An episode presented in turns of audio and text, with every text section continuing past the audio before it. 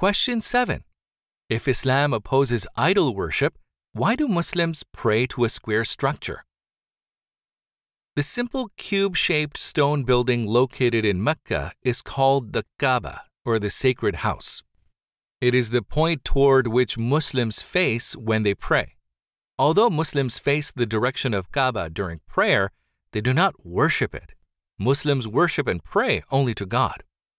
The Kaaba was built by the Prophet Abraham and his son Ishmael, peace be upon them, in response to God's command over 4,000 years ago. Abraham, peace be upon him, consecrated the house for the worship of the one true God and invited all of humanity to visit it for that purpose. Even today, Muslims who are physically and financially able are required to make a pilgrimage to it once in a lifetime. The Kaaba has remained at the center of a continuous tradition of worship and devotion up to the present day, symbolic of permanence, constancy, and renewal. There were periods in human history during which mankind deviated from the monotheism taught by God's prophets.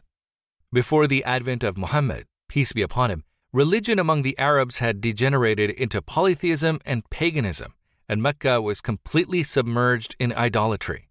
Some 360 idols had been placed in and around the Kaaba to be worshipped there along with God.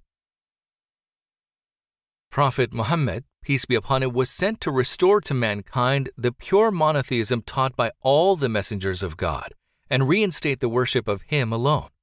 This he accomplished, and the Kaaba was finally cleared of all man made deities. Among the ancient religious rites particular to the Kaaba is walking around it. This suggests the integrating and unifying power of monotheism in human life and how a Muslim's existence should revolve around a pure devotion to God. The Kaaba symbolizes the unity of all true religion, the brotherhood of all the prophets, and the essential consistency of their message. When Muslims pray facing toward this single central point, they are reminded of their common purpose and long term goal. Even when standing directly before the Kaaba in prayer, one is not to look at it, but rather at the ground before him. The spiritual focus is on God alone and never upon any created object.